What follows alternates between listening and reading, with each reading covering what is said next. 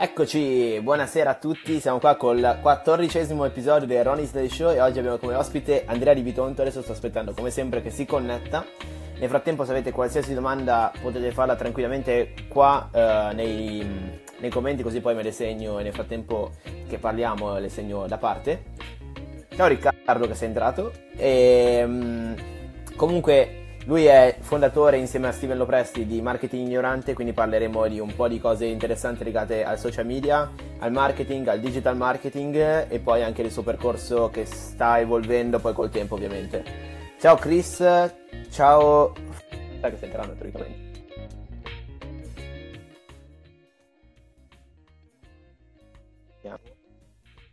Eccoci. Ciao Fede. Buonasera, tutto bene? Tutto bene, mi vedi, mi senti? Stranamente, ultimamente tutte le live ogni tanto parte a scatti di tutto. Eh, meno male, allora c'è una buona connessione e non lo sapevo soprattutto. Tra l'altro poi lunedì ne è stata una perché non andava proprio la connessione dell'altro, allora abbiamo rinunciato ancora prima di partire perché mi aveva detto che guarda mi va a scatti dalla mia esperienza con gente in cui di solito gli andava normale e andava a scatti, figurati con uno che già normalmente gli va a scatti, quindi era meglio evitare in quel caso. Sono io, tra l'altro, ogni tanto mi va a scatti pure a me, quindi un macello, mi blocco e inizio a girare. E, um, eh sì, infatti di... host li ho visto adesso. Eh ok, perfetto. Ah, stavo girando? eh, Ero bloccato? bloccato. Ok. e um, direi di iniziare facendoti una presentazione, ti, ti presenti, chi sei, cosa hai fatto.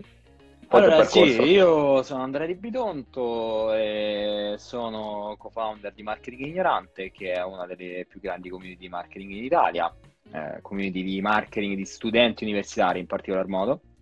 Eh, poi negli ultimi anni fortunatamente si è estesa comunque anche a altre categorie, però di base la maggior parte sono studenti universitari. Mentre per quanto riguarda me, io mi sono laureato in economia, durante gli studi mi sono appassionato di digital marketing eh, ma di digitale in, in, generale in realtà, perché comunque okay. prende un po' tutto, insomma, diciamo che veicolarlo solo al marketing è un po' limitativo. E, Se anche passi dal marketing a fare tutt'altro, cioè magari inizi a appassionarti a magari un sito oppure a fare qualcos'altro, quindi ti espandi a tutto. Esatto, infatti ero partito facendo campagne e poi mi sono completamente appassionato invece proprio della costruzione dei siti web, quindi okay. per dire. Eh, quindi, ma poi in realtà la figura del digital marketer oggi secondo me è una figura molto olistica, cioè fondamentalmente tocchi un po' tutto, devi saper fare un po' tutto, devi sapere un po' di tutto, quindi non puoi essere sì. solo una cosa. Poi ci sono gli specialist, per carità, però sì, di sì. base comunque il tuo profilo deve essere orizzontale, insomma. Sì, più, insomma deve essere orizzontale con una verticale, cioè nel senso di sapere tutto più una cosa che sai meglio delle altre. Sì, esatto, sì, è il classico T-shaped si chiama il modello, esatto. insomma utilizzato un po' tutti nel, nel digital marketing. Però vabbè, comunque a, al di là di questo, insomma, poi grazie a Marketing Ignorante abbiamo fatto tante cose, abbiamo partecipato ad eventi, fatto speech nelle università, insomma, ci siamo mossi un po' in tutta Italia e questo chiaramente ha rafforzato tanto la, l'esperienza, poi ovviamente consulenza alle aziende, insomma, vabbè, tutto quello che ne comporta un progetto che comunque, insomma, è abbastanza, abbastanza conosciuto. Ecco. Perfetto, quindi più o meno tu sei passato da, diciamo che quello che facevi all'università poi l'hai portato avanti, perché hai iniziato a fare questo dopo l'università o già mentre eri No, no, già mentre ero all'università. Ok.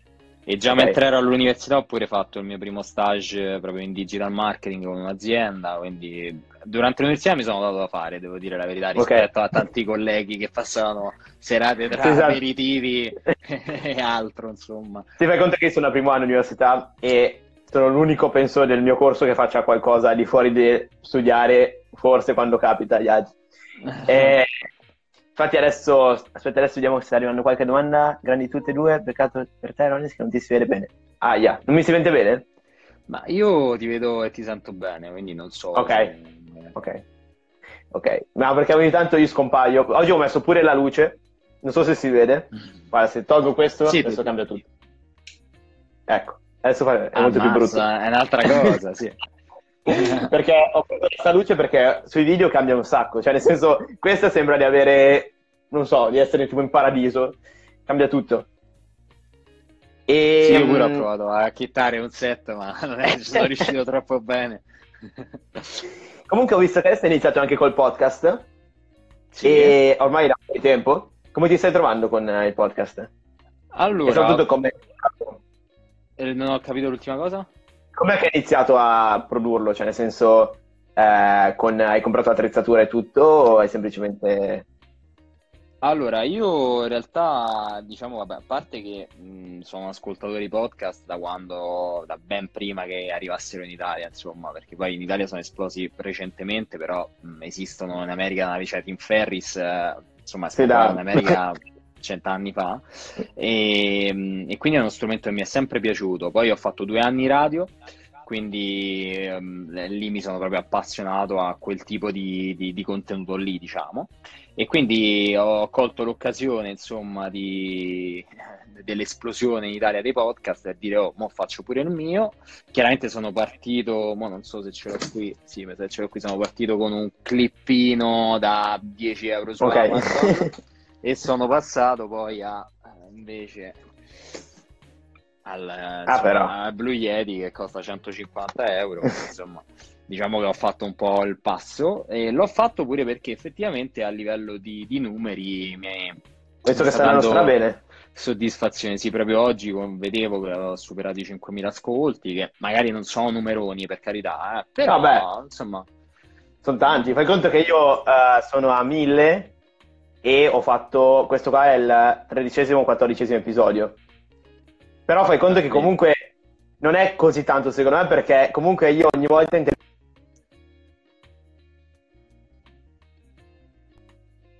stava facendo cioè potrebbe farne di più secondo me però non so bene cioè tu li spingi solo attraverso Instagram no.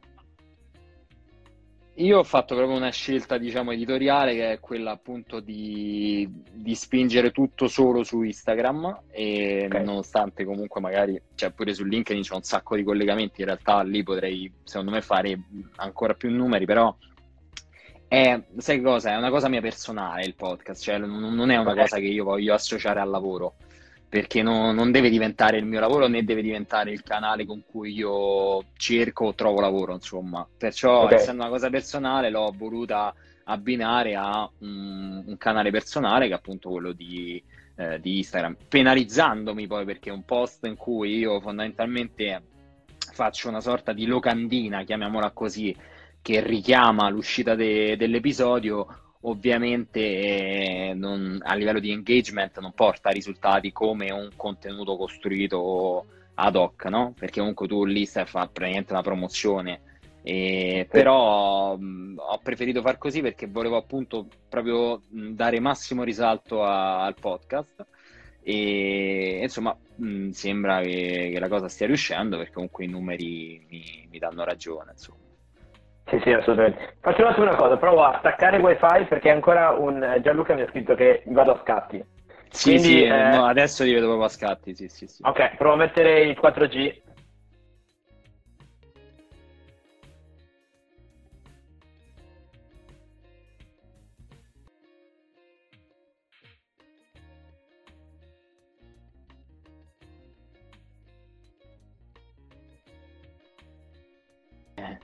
Ok, adesso ci siamo?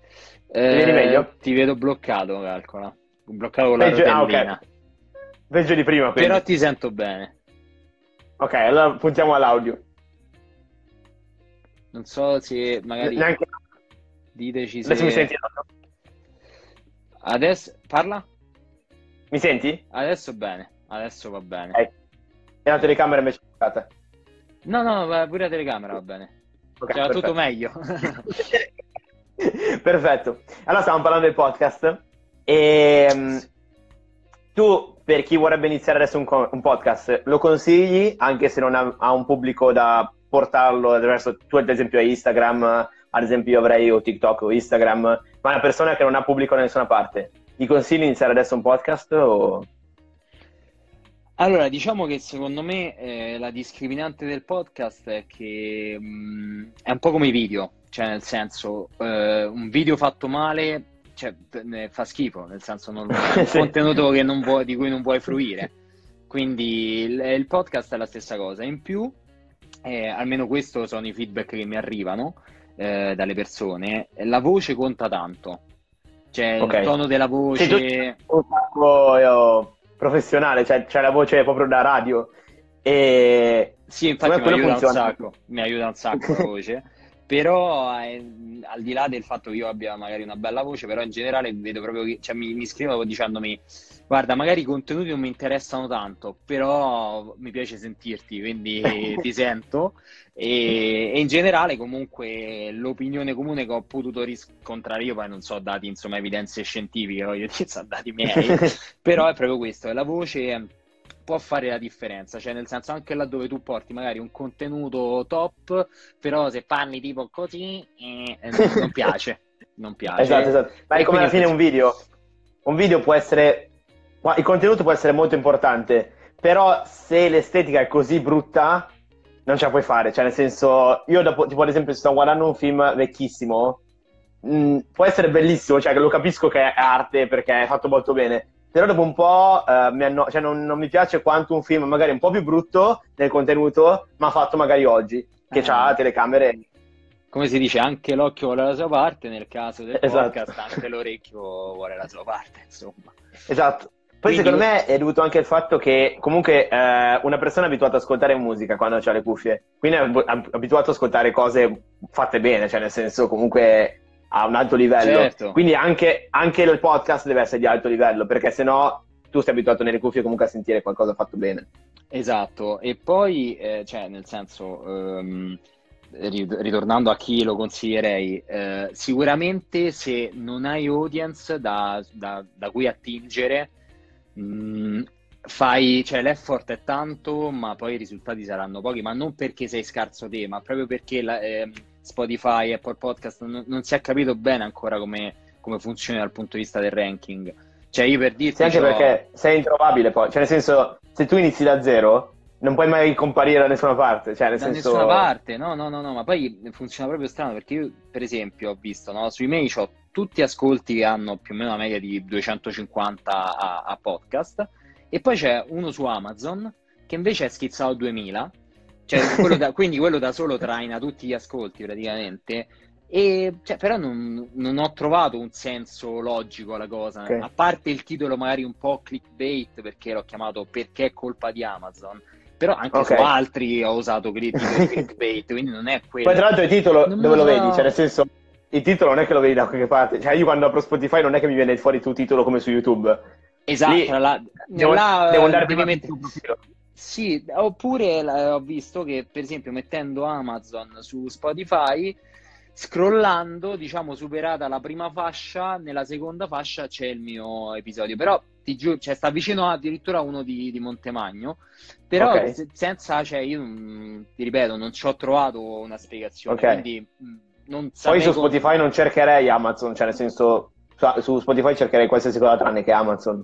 Eh, tra l'altro, cioè, esatto, quindi non, boh, non, non ho idea onestamente, però comunque, quindi questo per dire che se tu parti da zero, meglio che ti crei un'audience sui social e poi da quella trascini verso, verso il podcast. E tra l'altro eh, in Italia pochissimi monetizzano, cioè ancora non è neanche un canale monetizzabile, tipo un po' i GTV, quindi sì. come tutti i canali che non sono ancora monetizzabili, le persone, eh, magari soprattutto, che so, influencer, ci pensano un attimo, insomma, prima di dire ok, mi butto e lo faccio. Che poi teoricamente in realtà è monetizzabile. Cioè, nel senso, sì, deve sì. avere buoni ascolti, eh. Però... Lo è, lo è perché però so pochi proprio a poterlo, a poterlo okay. fare. Oppure con Anchor lo puoi fare su Esatto, io ho Anchor. Anchor mi chiede ogni volta di monetizzare, però io dico non ha senso perché eh, oltre al fatto che non so se posso.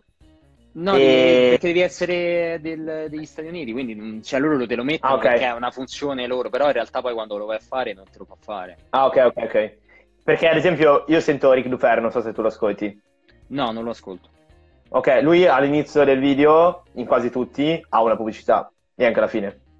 Oppure anche, mm, come si chiama? Breaking Italy. Bravo, ti stavo di proprio Breaking Italy, pure lui, però quello è una cosa che fai te nel senso non okay. è che sono le piattaforme che ti permettono di monetizzare, sei te che con un tuo partner commerciale ti sei inserito un, uno spazio che poi in realtà a me è stato chiesto da un'azienda, da okay. una digital agency di farlo, però io ho detto, cioè, quanto ti posso chiedere? Faccio 250 ascolti, cioè, un centesimo ascolto, cioè, impression, quindi non c'ha senso.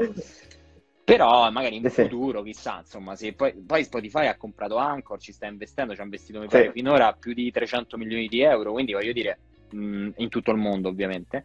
Okay. E quindi secondo me comunque faranno qualcosa da questo punto di vista, perciò aspettiamo e vediamo. Sì. Già comunque stanno implementando. Se tu hai visto nella parte uh, a destra di Spotify, nell'ultima pagina, non so come si chiami, adesso è diviso tra musica e, spo- e, e podcast. Sì, sì, sì, ma anche il claim della, del, dell'azienda, cioè adesso è Spotify, musica e podcast. Non è più solo Spotify okay. o Spotify musica. Hanno messo musica e podcast. E a, allo eh, stesso tempo anche Apple bisogna vedere che farà, perché Apple comunque c'è addirittura cosa che Spotify non ha fatto. Infatti, secondo me, questa sarà una possibile, una cosa futuribile, diciamo, su Spotify. E il sistema di ranking, quindi di recensioni. Cioè, su, okay. su Apple cresce anche, anzi, lì ecco fare, se ti, fan, ti recensiscono ti, ti, fanno crescere perché per la piattaforma, beh, come tutti i sistemi di recensione sui social, eh, gli stai dicendo alla, all'algoritmo, ok, questo è bravo, quindi è bravo. facciamolo salire. Quindi io... su Spotify, cioè tipo quelle specie di classifiche che ci sono su, su Spotify, cioè sono fatte a caso secondo me. Io un giorno mi sono trovato tra i primi dieci per tipo un giorno, ma non so come ci sono finito, cioè nel senso a un certo punto l'avevo fatto tipo da due settimane, avevo fatto due episodi. Tra l'altro uno era esploso perché l'avevo fatto con Riccardo Zanetti. Lui mi ha fatto una storia e tipo quel, quel video era scoppiato, aveva fatto tipo 400 mm, ascolti. No, andiamo di meno. Forse 300. Sì, perché sennò eh, vuol dire che l'ha fatto tutti lui, ascolti. e, e, mm, e quel video, cioè quel podcast mi ha fatto arrivare tipo al decimo posto, cioè tipo era vicino a Montemagno quasi. E io ho detto, bah, se funziona così, domani sono primo. E invece, misteriosamente, due settimane dopo non ero neanche più tra, nella classifica dei podcast. No, infatti non, non lo so. Cioè, non, e tra l'altro ho cercato pure qualche articolo, eh, diciamo, fonte americana più o meno, ma non ho trovato qualcuno, cioè nel senso c'è presente quegli articoli che ti dicono tutto però alla fine non ti dicono niente, sì. cioè quella è stata la maggior parte degli articoli che ho trovato, non ho trovato un articolo okay magari capito super spe- specializzato in quella cosa, ti dice proprio guarda l'algoritmo, secondo studi che abbiamo fatto, funziona che se fai così succede questo. No, zero proprio, okay. quindi penso sia per tutti una, una cosa che dovremmo esplorare, insomma. Anche perché ci sono ancora pochi dati, secondo me. Tra l'altro, tra l'altro, esatto. Cioè, perché non è un campione, cioè, o meno che vai da Montemagno gli fai fare dei test, perché sennò sul resto è anche difficile fare dei test, perché magari lo fai sul tuo canale, e forse sei uno dei più grandi che può farlo, perché nel senso, quelli grandi grandi tipo Rick Lufer così, non si mettono a fare test, cioè non gli frega niente. Quindi... Eh, no, no, infatti. Invece per quanto riguarda gli altri social, eh, tu consigli ancora di partire adesso su Instagram? Perché molti ragazzi ormai ogni giorno mi chiedono, guarda, sto iniziando a creare una pagina su Instagram, ma mi consigli di continuare così? Secondo te è il momento giusto ancora per continuare o... Allora, diciamo che da questo punto di vista io sono un po', cioè mi sto un po' allontanando in realtà da, dai social vabbè, per questioni mie legate al digital detox. Eh, okay. Però pure... Fai bene perché sono dipendente, quindi fai benissimo perché lavorandoci col telefono, tipo oggi, fai conto che stavo impazzendo, mi sono fatto 5 km in cortile. Cioè, ho, ho, ho l'orologino, mi sono tenuto, ci ho messo tipo 25 minuti correndo, facevo tipo una, il mio cortile è fatto tipo a L, possiamo dire, cioè c'ha una parte così, poi una salita che porta verso l'uscita. Uh-huh. Quindi facevo tondo, scatto verso l'alto e corsa normale, scatto. e sì, perché sennò stavo continuamente col telefono in mano perché tra lavoro che devo fare, sto curando più profili, poi devo met- pubblicare video di qua, pubblicare video di là, mettere il post e no, impazzisci. impazzisci. Impazzisci. E comunque dicevo questa cosa non per, per introdurre diciamo, l'argomento di Digital Detox, ma perché cioè, quello che mi dico io è se tu devi fare un profilo Instagram in cui fondamentalmente sei la copia del clone della copia del clone di, ne so, Steven per dire, ok, e non ha senso. Cioè, se vedi infatti tra i marketer, cioè, ormai tutti i contenuti sono, cioè, sono stati proprio sdoganati. Io non trovo ancora, cioè non trovo più, o meglio, un marketer che comunque dia, che ne so, un, un, tocco nuovo, che sia un po' la mucca viola dei marketer. Non c'è, ormai tutti vanno sì. lì, si parte da eh, le armi della Caro persuasione, carosello. Sì, vabbè, al di là del formato, proprio parlo di contenuto. Cioè, okay. contenuto veramente scopiazzato qua là. Eh, poi li vedi, ah, faccio, creo strategie social per eh, clienti, tu dici, ah, ma, cioè, nel senso, ma quali clienti? cioè, io, no, io, non sarò mai tuo cliente sicuramente. Quindi quello che dico io è, se ti devi buttare su Instagram, lo devi fare veramente, cioè, cercando di, di essere diverso, insomma.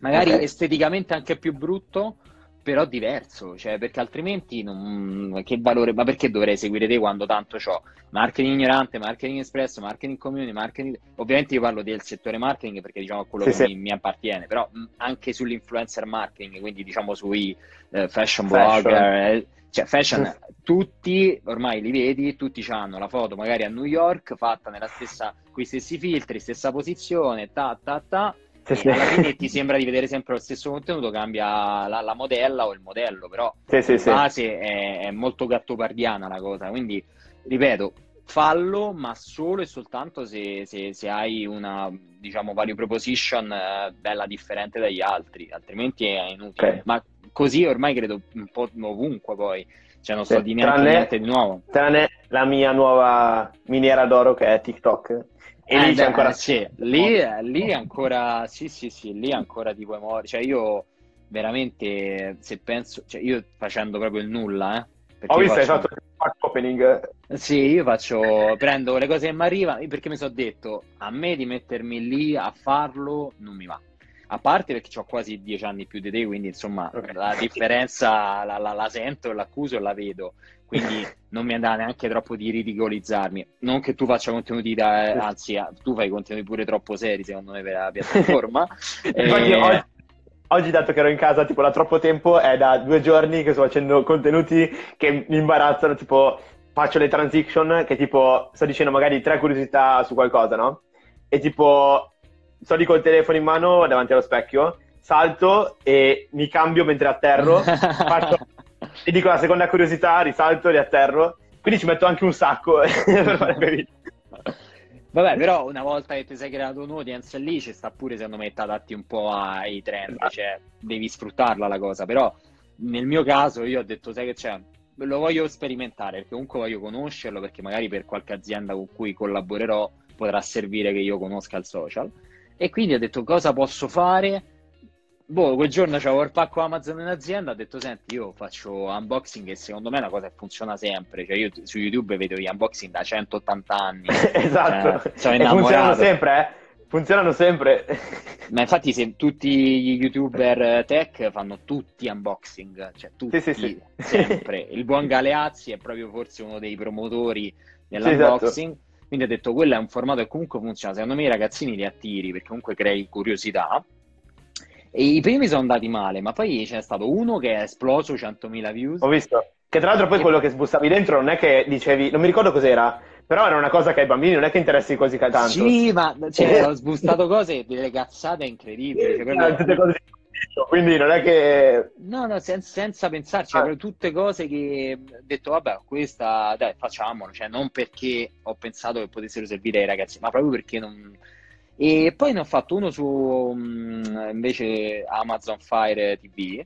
E quello invece è andato bene perché tutti i ragazzini gli scrivevano: Ce l'ho, ce l'ho pure io, eh, ce l'ho pure io.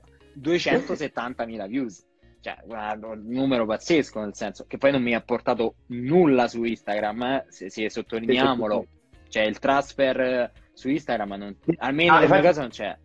No, tu puoi farlo solo il transfer se lo inciti è l'unico modo. Sì, o sei sì, bellissimo, bellissimo puoi seguire di principio. Cioè, ad esempio, io prima di partire tutto su TikTok, a maggio avevo fatto un video con mia sorella in cui ero senza maglia.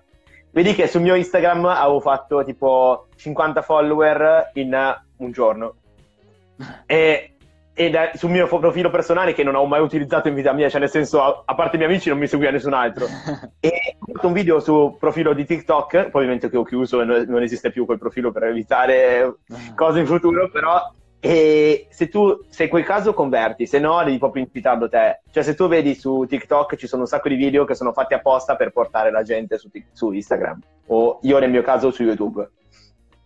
Sì, no, no, infatti forse con la CTA, anzi io ho visto che con la CTA sul follow me, ho, infatti quel, un, l'ho fatto solo su un video e devo dire che ci ho avuto un buon riscontro, perché vabbè comunque sono ragazzini, quindi devono essere guidati e quindi ci sta quello che dici te, però è pure vero che a un certo punto ci ho dedicato talmente poco tempo che comunque, vabbè, soprattutto sono un pubblico che a me mi interessa relativamente, cioè nel senso okay. che mi segue il tredicenne, a parte che poi secondo me mi segue e mi sfollova subito perché magari non, non ci interessa. Invece no, sai cosa? Se rimani affezionato a te, sono i più fedeli. Io adesso negli miei ultimi post stanno crescendo un sacco i like e un sacco di gente, io so che magari il post non lo guarda neanche, però mi mette like e magari commenta anche, perché sono i più fedeli.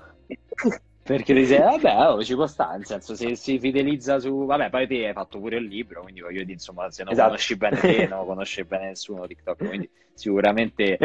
Perché funziona il pack opening? Perché in pratica su TikTok funziona molto il competition rate, come su YouTube più o meno. Quindi quando tu finisci il video, questo dà una grande spinta al video, perché eh, va a vedere più o meno quante persone lo completano, che okay. è tipo una delle più importanti. Quindi tu, tu, quando stai aprendo un pacco vuoi vedere cosa c'è dentro, cioè nel senso, anche se non ti mettono mi piace, sono sicuro che il 90% delle volte stai lì a vederlo tutto. Poi magari non ti mette mi piace perché non, è, non gli piace quello che hai trovato dentro, però comunque lo guarda tutto. Quindi secondo me è per questo che magari sono andati virali.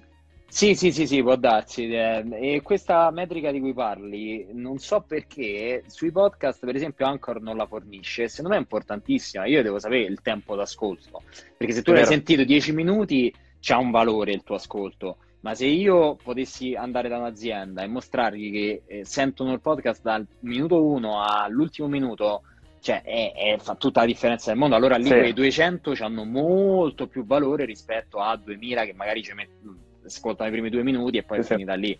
Però non c'è questa metrica, non capisco neanche perché. Su Anchor, perché anche io ho Anchor e non c'è. non c'è. Però io so che sull'altro, eh, non mi ricordo quale, forse sì, lì mi sa che la mette. Però perché è a pagamento e quindi eh, comunque esatto. cioè, alla fine se, se la devo pagare per averla non, mi interessa insomma però sicuramente sì, sì. è importantissima quella perché ti fa tutta la differenza secondo me ma pure a te per capire per avere e poi soprattutto io penso da un punto di vista di algoritmo di Spotify um, o Apple Podcast eh, che magari quello ti renca perché capito cioè se i tuoi podcast cioè, ti vedo considera i miei durano minimo mezz'ora, cioè sul, stanno sulla mezz'ora. Io ti ho tenuto una persona mezz'ora sulla tua piattaforma. Cioè, sembra una cazzata, però ora a livello di retention, di tutto, cioè, vuol dire che comunque ti tengo incollato un utente sulla tua piattaforma e magari quell'utente è di Amazon Music o di Apple Podcast, ma ha scelto di sentirlo su Spotify perché io ho spinto Spotify per dire. Cioè, ci stanno, insomma, esatto. secondo me, de- delle cose interessanti. Però è tutto in divenire comunque, non è... Cioè, lo scopriremo solo vivendo. Tra l'altro a me sta succedendo una cosa stranissima. In pratica il mio podcast su Anchor c'è scritto che non è su Apple Music, cioè su Apple Podcast. Però il tipo 10% deriva da Apple Podcast e quindi non ho mai capito cosa è successo. Allora lo sai che devi fare lì? Tu devi prenderti le, l'RSS feed del, del, podcast su Apple e inserirlo te manualmente su Anchor, così poi da okay. lì ce l'hai pure su Anchor. Ok, poi mi dici come trovo l'RSS di... Sì, ok. Ok, non so dove sì, trovarlo. Pure a me all'inizio era così e non riuscivo a spiegarmelo, anche perché poi sapevo che i tempi di attesa erano più o meno una settimana, cioè su un marketing ignorante ci ho messo una settimana e distribuito su tutto, e invece a me dopo due settimane, no, dopo dieci giorni ancora niente, e poi dopo sono andato lì, ta, ta, ta, ho fatto il nerd e ho scoperto che era per cioè che andava messo manualmente. Okay. Niente, niente un'operazione io... facilissima comunque. io in realtà ho scritto addirittura anche a Anchor perché dopo due settimane il mio non era disponibile da nessuna parte, cioè a parte Spotify. e ora non è possibile, cioè, ho scritto tipo un giorno e te lo danno più o meno ovunque, cioè nel senso a parte Apple Podcast c'era scritto ci mettiamo un po' di più, però il resto... Quindi io dopo un po' ho detto, vabbè, io li chiamo, cioè, gli scrivo, scusa, scusa, scusa, scusa, adesso te li mettiamo ovunque, allora poi me l'hanno messo. Sì, che poi io una cosa che non ho capito di Anchor cioè, questa è una startup, ok? Che è nata sì. facendo una cosa che aveva mille competitor, tipo Spreaker, ma tanti altri. Esatto. che tra l'altro ci, con, con, un modello di business dietro, quindi che monetizzavano. Invece arrivano questi che lo fanno gratis, quindi non so dove abbiano preso i soldi per farlo, che accordi abbiano preso, e un anno dopo arriva Spotify e da 250 milioni di dollari e si compra. Io cioè, ti giuro, questa storia l'ho chiesta a tutti i start-upper che conosco, che magari stanno a fognare anche gente della Silicon Valley, nessuno mi ha saputo dire nulla su questa questa storia. È tipo un segreto di fatto. Mistero. non si sa come, come sia possibile, perché è assurdo, no? Cioè, anche perché loro devono sopravvivere per quell'anno in cui non, non, arrivavano soldi da Spotify. Sì, anche perché il team poi che c'era dietro non era manco un team piccolo, cioè non era un team da startup, era un team quasi da SRL, diciamo, insomma. Ok. E quindi dico, ma io questi, ma come campano? Cioè, me lo chied- ma ti giuro, me lo so chiesto e mi ricordo con Steven quando ci siamo buttati su Anchor, che era tra l'altro veramente, eh, cioè era uscito da pochissimo, cioè quasi in concomitanza all'uscita l'abbiamo lanciato lì Eppure noi diciamo no, vabbè, questi mo ci chiedono i soldi. No, vabbè, questi tra mesi ci chiedono i soldi. Mo ci arriva che la mazzata e ci chiedono i soldi e invece... Sai cosa? Forse, dato che in America monetizzano con... Uh, cioè monetizzano i canali, forse prendono delle percentuali da lì. È l'unica idea che mi viene in mente. No, no, può, può darsi, non lo so. Comunque, cioè, essere comprato, cioè, fa un exit di 250 milioni di dollari, cioè, da Spotify, comunque qualcosa di, cioè non lo so, insomma, sì, non sì. è una cosa povera, cioè è una cosa piccola, insomma, però vabbè, è andata così, quindi beati loro, beato il CEO. E invece prima stavamo parlando di chi si vuole approcciare a uh, Instagram, comunque ai social. Invece quali consigli dai per crescere? Cioè nel senso tu hai detto che ti devi distinguere. Sì. Oltre a questo, cosa uh, potresti consigliare a uno che ha iniziato, riesce a distinguersi ma non riesce a raggiungere tanto pubblico? Allora, sicuramente collaborazioni, proprio okay. i classi featuring, quindi vai da Ronin, gli scrivi, gli senti Ronin, ho un bel contenuto, cioè mi sono letto 5 libri che non ho mai visto da nessuna parte, perché non ci facciamo un contenuto insieme? Poi vai da Driga, gli dici senti, ho un contenuto sul design, lo facciamo insieme? Poi vai da Steven, ho un contenuto di psicologia.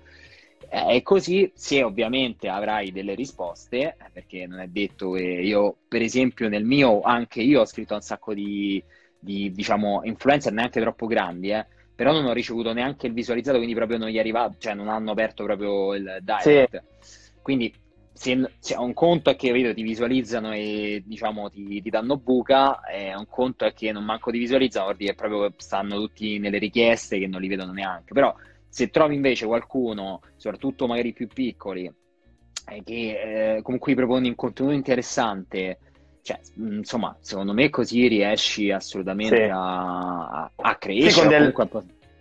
Poi gli dare valore sempre, cioè nel senso eh, non puoi sperare che qualcuno ti promuova così a caso, cioè anche tu devi mettere la sua parte, secondo me sempre. Infatti il contenuto secondo me lo devi fare te, cioè nel senso sei te sì. che ti presenti già con un brief fondamentalmente. Se tu ti aspetti di scrivere, che a noi è successo a Marca Ignorante mille volte, che arrivano, eh, senti, ma mi sponsorizzi? Mi sponsorizzi che cosa? Sponsor, ma chi sei? Insomma, cioè, ma neanche... Certo, cioè, fi- figurati, succede anche a me, figurati a voi che... Cioè, per conto che a me arrivano tipo ogni settimana, a voi penso che ogni ora arrivasse qualcuno che...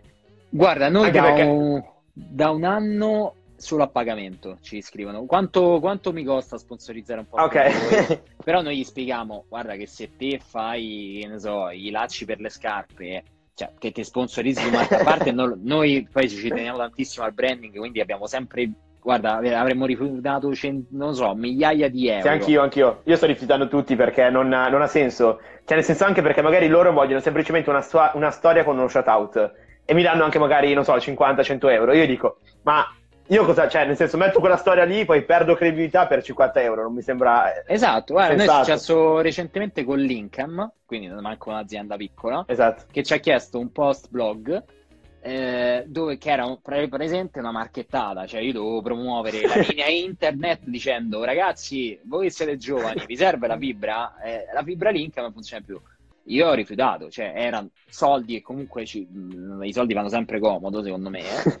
Però sì, sì. Fanno, non fanno più comodo se sul lungo periodo poi ti fanno perdere altri soldi. Cioè, senso, esatto, esatto. Il soldo devi chiamare il soldo, se non lo chiama, ma anzi te lo fa perdere, io guadagno 1000 oggi e ne perdo 10.000 domani perché ho fatto la marchettata. Quindi non, noi rifiutiamo sempre, infatti ne facciamo pochissime proprio, ma cioè, in tre anni ne avremmo fatte veramente si contano sulle mani, insomma, quindi figura quanto ci teniamo, sì. insomma.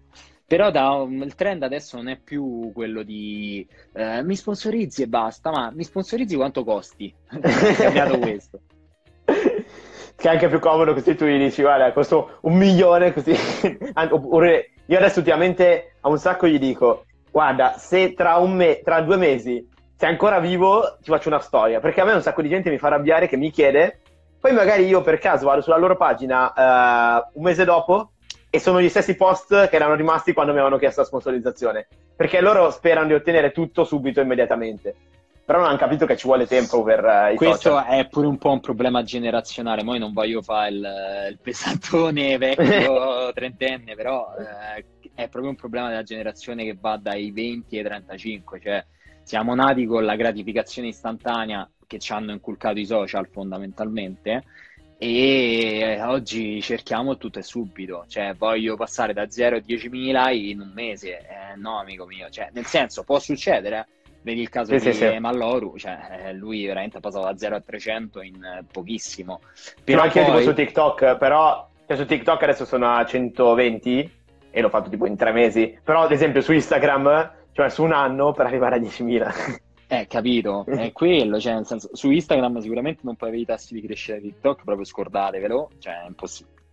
Impossibile proprio, a meno che non siate tipo Emalloru, che, che cosa ha fatto lui? Cose diverse, cose che non faceva nessuno, fatte da paura, è probabilmente ad oggi secondo me il miglior story, video storyteller italiano, cioè mi piace molto più di youtuber che magari hanno fatto la storia di YouTube, cioè nel senso immagino un cane secco che io seguo da una vita e che conosco pure personalmente e che gli riconosco tutti i meriti del mondo perché sono fortissimi lui e la Slim Dogs, però lo storytelling che fa Eman Loro è, è, è, troppo meglio, cioè nel senso è, è emozionante, ti prende. Più che altro è immediato secondo me, cioè è da social, arriva subito, quindi senza impegnarti capisci tutto quello che vuole dire. E poi lui... Altri lui ha spaccato l- lo schema reflex, luci, da milioni di attrezzatura, cioè no, telefono, specchietto esatto. dietro e vado in giro così fondamentalmente.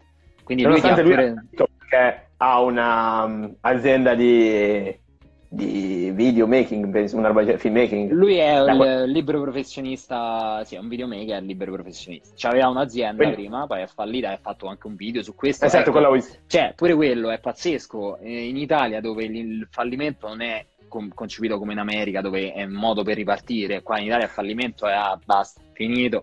finito. Cioè, Andrea è fallito, scartato via. Basta, alle poste per sempre. Esatto, bravo. Quindi eh, invece lui l'ha, l'ha, saputo raccontare e fartelo vivere, con, secondo me, con quel respiro giusto, quello che doveva avere. E non è facile una persona comunque mettere il, cioè così alla, alla mercé di tutti il suo valore. Invece ci è riuscito, ci è riuscito pure bene. Quindi quello è proprio un classico esempio di eh, un, cre- un creator forte, bravo, capace, tecnicamente molto capace che mh, ha saputo fare un contenuto diverso dagli altri e quindi vince su tutti, eh, basta. Insomma, quindi se vuoi prendere un modello, sicuramente quello è un modello, ma quanti, che, la domanda che pongo io è, quanti Emaloro esistono? Cioè, nel senso, secondo me pochi. sì, sì, sì. Quindi, Anche perché eh... con un background come lui, perché lui comunque ha un sacco di competenze tecniche, cioè che nel senso che lui ha trasportato in semplicità, cioè tutte le competenze tecniche poi l'ha messa nel semplice che è la mossa migliore, perché poi vuol dire che tu fai una cosa strastudiata, però fatta vedere quasi come se potessi farla anche tu. E quindi mm-hmm. eh, sei molto più... cioè una persona riesce a impersonificarsi lui. Invece se tu fa, usi, non so, come Matt Davella che fa dei video che, boh, cioè, o, o compro uno studio di, di, di, film o non me lo fa nessuno. Invece cioè, lui è bravo. Pensa pure perché... a Marcello Ascani, cioè Marcello Ascani ha il drone da 1000 euro, ha la reflex da 2000 e, beh, bravissimo esatto. pure lui, eh? cioè, assolutamente massimo riconoscimento anche perché sono un suo eh, subscriber da una vita. Però, cioè, pure lì, ti, insomma, è, c'è una differenza abissale tra i due a livello di, di, di, banalmente di attrezzatura. Però, poi a livello contenutistico, io li apprezzo allo stesso modo. Non ti, sì, sì, sì, non ti potrei dire preferisco uno o l'altro, perché mi piacciono tutte e due per modi diversi, però mi piacciono tutte e due Quindi, cioè, insomma, sì, quello, quindi il consiglio è, è, quello, cioè, nel senso, devi avere comunque la tua componente diversa dagli altri. Se vuoi fare il clone, morirai da clone, poi, insomma, non è sì. che... Invece, per quanto riguarda il tuo futuro, ho visto che mi stavi dicendo che vorresti cambiare un po' il tutto. Avevo sentito anche in un podcast o qualcosa del genere. Sì, Perché, sì, tra l'altro, io ascoltavo i tuoi podcast mentre potevo uscire di casa che correvo. E perché io mi allenavo un'ora e mezza la mattina e poi correvo un'ora la sera. Quindi, tra i vari podcast che ascoltavo, quando usciva c'era anche tuo. E mm, come ti vedi più o meno per il futuro? Ma guarda, io sto facendo un po' un riposizionamento, diciamo, perché il digital marketing fine a se stesso non, non mi fa più impazzire, ti dico la verità. Cioè non mi vedo più a, lì sotto le campagne a monitorare KPI, CTA, CTR, CTP. CCP, eh, anche perché poi diciamo che io ho sempre spinto molto più sul lato strategico, nel senso io penso che una volta che, cioè, che eh, hai il mindset, eh, è quello che fa la differenza, poi lo strumento, chiunque si può imparare a usare il business manager, esatto. con tutto il rispetto ovviamente per chi ne ha fatto la professione della vita, però obiettivamente se sei un Facebook specialist, chiamiamolo così, lo sei da 7 anni, 8 anni, cioè quindi neanche c'hai mm, cioè, insomma, una seniority così infinita, cioè non sei un luminare della, della materia. Quindi questo che ti fa capire, ti fa capire che se tu ti fai il tuo corso, impari a usare lo strumento, poi quello che fa la differenza è, è, è, la testa, no? Quindi io nel momento in cui ho capito questa cosa mi sono iniziato un po' a allontanare e mi sono spinto più verso, eh, diciamo, discipline che possano soddisfare questo mio lato strategico e l'ho trovato soprattutto nella user experience. User okay. experience mi sta attirando un botto, infatti sto prendendo una certificazione all'Interaction Design Foundation, che è una delle massime istituzioni, diciamo, dal punto di vista della, della user experience. È tutto in inglese, quindi una fatica bestiale. anche perché i video non hanno manco i sottotitoli, quindi è proprio che ti devi mettere lì focus, o lo capisci o lo capisci. Però voglio prendere questa certificazione per comunque, perché io ho fatto dei lavori di UX in realtà, perché ho lavorato un anno e mezzo in agenzia, però il problema è che eh, non ho nulla che lo dimostri se non raccontartelo okay. o comunque farti vedere il sito che ho realizzato e, e, spiegarti perché l'ho realizzato in quel modo, però capisci che in un colloquio io non posso mettermi lì a... cioè nel senso ma non mi danno sì, neanche sì. retta insomma. Quindi c'è poi dipende, di qualcosa che... Eh... Le competenze dimostri anche con la tua esperienza, cioè nel senso, ad esempio io TikTok non ho certificazioni, Eppure un sacco di gente si fida ciecamente di quello che gli sto dicendo e in questo momento mi dà piena fiducia. Secondo me l'UX è così giovane come TikTok nel quale una persona si fida in base anche al tuo lato professionale, cioè nel senso se tu dimostri che sei capace, secondo me ti riesce a dare fiducia. Poi non so, magari tu hai avuto esperienza. Guarda, lo sai qual è il problema? Questo discorso che fai te è giusto quando però sei un libero professionista, diciamo. Ok. Perché se lo fai da freelance c'ha senso. Se lo fai come me, che io ho scelto di non né aprire un'azienda né fare libero professionista, per scelta mia, perché non mi sento ancora di avere l'esperienza necessaria per farlo, e sto cercando un percorso in corporate, lì è, diver- lì è un altro mondo. Cioè, ok, sì, sì, è vero, vero. Ma quindi tu adesso sei in azienda? In questo Come? momento? In questo momento tu sei in azienda? No, non sono in azienda perché okay. tutti i colloqui che avevo avviato, eh, tutti sospesi a data da definirsi. Okay. Ho fatto uno recentemente su Skype, però pure lì mi è stato detto eh, se passerai, farai un altro colloquio su Skype, poi per l'eventuale onboarding vedremo, perché non c'hanno... Quindi questo un po' mi ha, ti dico la verità, un attimo bloccato, perché ero partito proprio, guarda, ne ho fatti tra gennaio e febbraio, avrò fatti 5-6, insomma, quindi sono partito proprio dal momento in cui ho lasciato l'agenzia, perché comunque okay. ho fatto una scelta importante e l'ho fatta senza avere un'altra azienda, già essere un'altra azienda. Okay come magari fanno molti, e quindi ho fatto una scelta importante, quindi da quel momento mi sono messo sotto, infatti cioè, ho studiato LinkedIn, eh, cioè, ho fatto degli studi pazzeschi, ci potrei scrivere un libro, e non lo faccio pure io. E... dai consigli che adesso ho imparato tutto. Anzi, tra l'altro, è appena uscito oggi un mio video in cui spiego come l'ho pubblicato io. Quindi... Bravo, infatti lo devo andare a vedere. e, e, quindi niente, insomma, perciò io ero partito a 2000 e mi sono trovato questa situazione proprio come un'onda in faccia e tutte le aziende con cui dovevo iniziare mi hanno mandato la mail, guarda, cioè nel senso no, addirittura le, quelle con cui già avevo diciamo un colloquio fissato mi hanno, neanche mi hanno fatto fare quello su Skype cioè mi hanno proprio rimbalzato okay. perché ovviamente questi non sanno neanche se devono fare dei tagli perché ragazzi, esatto. noi qua insomma parliamo di social quello e quell'altro la situazione insomma non è proprio delle più positive quindi sicuramente i risultati negativi li vedremo non adesso ma li vedremo sì. tra un po' e nel momento in cui li vedremo ci saranno aziende che prenderanno secondo me come se non ci fosse un domani, quindi aumenteranno capitale umano proprio e sono secondo me tutte quelle del settore farmaceutico e settore tech, quindi digital, sì. perciò lì secondo me ci sarà proprio mentre altre via. Vai vai. Sì, tra l'altro, ad esempio Disney Plus, secondo me adesso che è uscito, secondo me avrà fatto un boom, adesso non so i dati e non so se li sapremo presto, ma secondo me avrà fatto un boom perché col fatto che tutto il mondo è a casa in questo momento praticamente, tu pensa un lancio del genere quanto può andare? Cioè, nel senso, è come se stai vendendo, non so, l'acqua a chi ha sete. È, è fantastico. Mi conto che anche io a casa adesso ce l'ho perché mia sorella l'ha comprato ed è fatto, cioè, nel senso, eh, poi magari no, dopo due mesi togli perché l'hai visti tutti, perché non ha tantissimi contenuti, però ne ha di qualità, quindi Eppure Apple TV eh, io ho trovato la stessa, diciamo, situazione, nel senso non c'era to- troppa roba, però la roba che c'era era super, eh, super di qualità. Però ecco, la cosa di Disney Plus che mi ha colpito, e non so onestamente se è una coincidenza, è che il, il lancio è stato rinviato cioè, a gennaio, quindi loro, il, il lancio era programmato il 21 gennaio e poi è stato rinviato. Ora, noi al 21 gennaio almeno a che ricordi io, la situazione coronavirus non era così definita in Italia, cioè sì. senso in Europa, scusami, perché poi il lancio eh, sì, sì. di adesso è in Europa, perché negli Stati Uniti già c'è. E, boh, nel senso non saprei come, come analizzarla questa cosa, però sicuramente farlo a gennaio, farlo oggi c'è una differenza abissale, cioè oggi c'hai avuto proprio... Poi capirai, hanno usato Chiara Ferragni come influencer che penso che in questo momento sia veramente, cioè già era al top. Mo sì. lei e Fedez stanno proprio al toppissimo. Sì, sì, ma fai conto che Fedez adesso. Cioè, sono arrivato al punto che anch'io seguo Fedez perché, ti giuro, mi fa troppo ridere. Non so cosa c'ha, ha qualcosa che mi intrattiene. Cioè, lui e adesso che sta facendo le cose con Luis, ormai fa qualsiasi cosa con Luis. Loro due non fanno niente e mi intrattengono un sacco.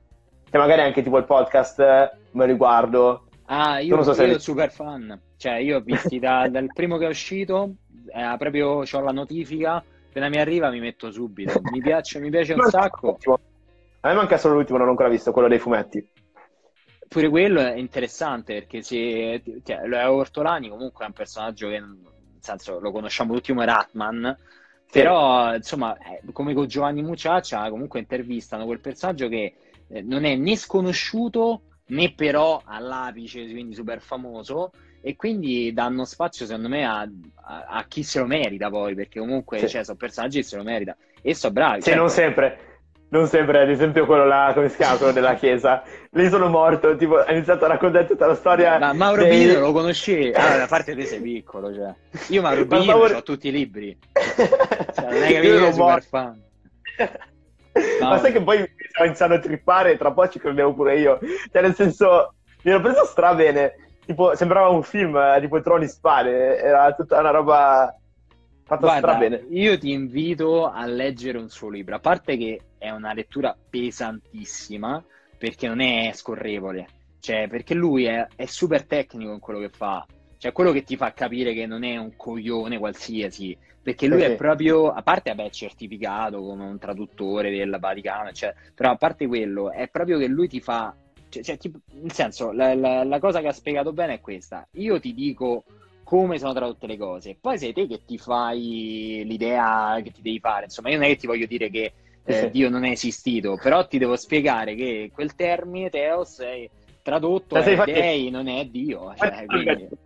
Poi però mi ha fatto troppo ridere poi quando è passato a dire che c'erano gli alieni e che c'era tipo una forma di vita che le andava a controllare. Lì è un po' divagato, però il fatto che c'erano gli, tipo, gli imperatori che sarebbero stati gli dei di, di Elohim, lì ci stava sì, sì. perché poteva essere benissimo, cioè nel senso era molto credibile, anzi era più credibile quella rispetto a quella normale. Ma anche perché eh, cioè, una cosa, e questo è andato di fatto, non è che lo dice lui, cioè la Bibbia è stata revisionata 400 miliardi di volte, quindi dal sì, documento originale a oggi, tra l'altro fatto da teologi, quindi il teologo è colui che sostanzialmente è un po' un narratore, cioè non è che è un esperto, un scienziato.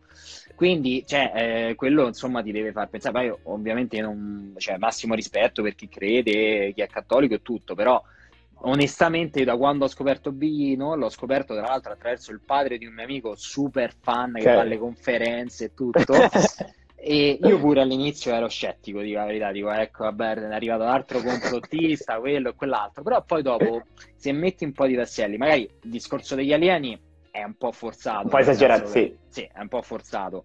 Però sicuramente ci sono delle cose che comunque non trovano una spiegazione che magari con quelle traduzioni secondo me molto più fedeli rispetto a quelle della Chiesa, c'hai un, um, diciamo, cioè ti tornano più cose, ecco, insomma. Poi, sì, sì. ripeto, Infatti... ognuno è libero di crederci o meno, sì. insomma, non è... Infatti, secondo me ci stanno molto di più la parte delle traduzioni. Poi non deve fare altre teorie, cioè deve stare lì fermo e basta. Cioè, nel senso, è come Arari. Non so se hai mai letto Arari, sì. No. Vabbè, è tipo Sapiens, Homo Deus e... Ah, e tu ok, ok, ok, ok. Sì, lo devo eh, leggere, non l'ho ancora letto.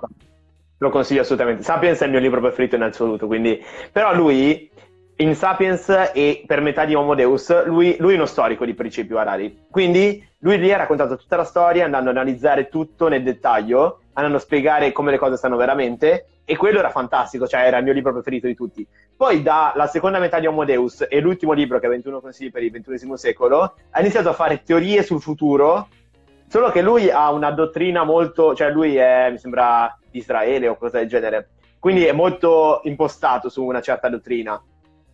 E quindi poi fa certe teorie stranissime e molto complottiste che eviterei.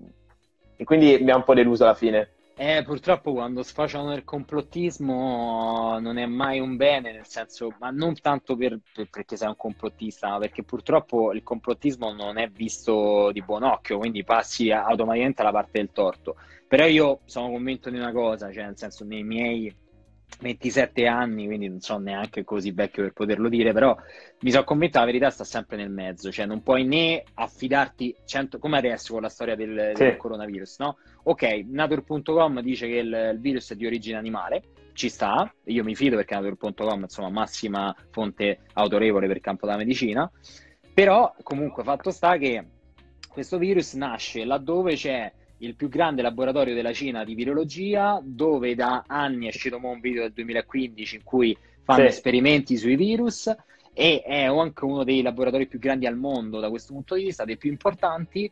No, coincidenze, senza ombra di dubbio, però neanche posso credere alla favoletta che il pipistrello ha, magna- ha dato da mangiare al pangolino, che il pangolino ha dato al serpente, che il serpente eh, mio zio al mercato portò.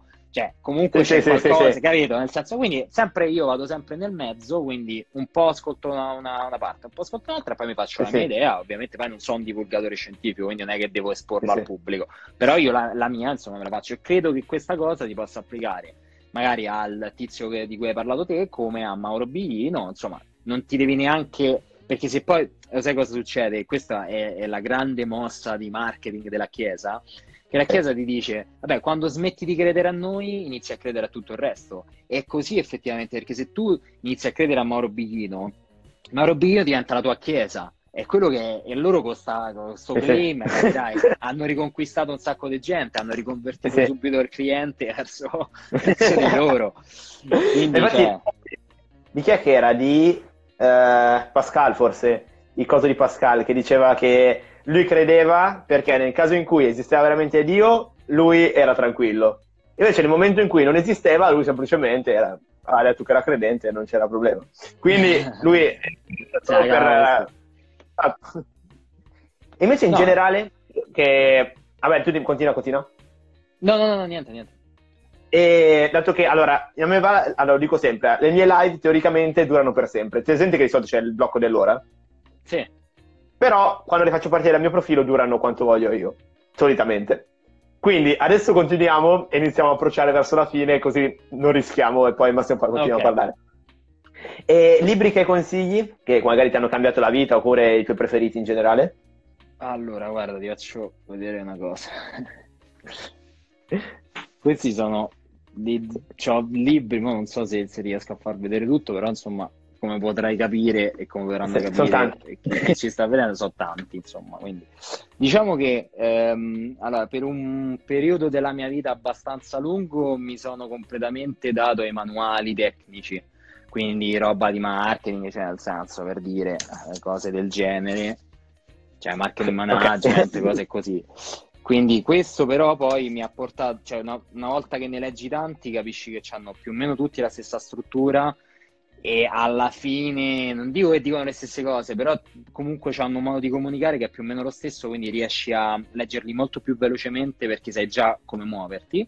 E quindi sono tornato su altri libri che sono fondamentalmente le biografie, che mi piacciono un sacco. Ok. E un libro che veramente sto apprezzando tanto e che straconsiglio è questo che ho qui, che me l'ero preparato perché sapevo okay. che poteva essere una domanda, che è questo qui di Sergio Marchionne, che si chiama anche, Sergio Marchionne.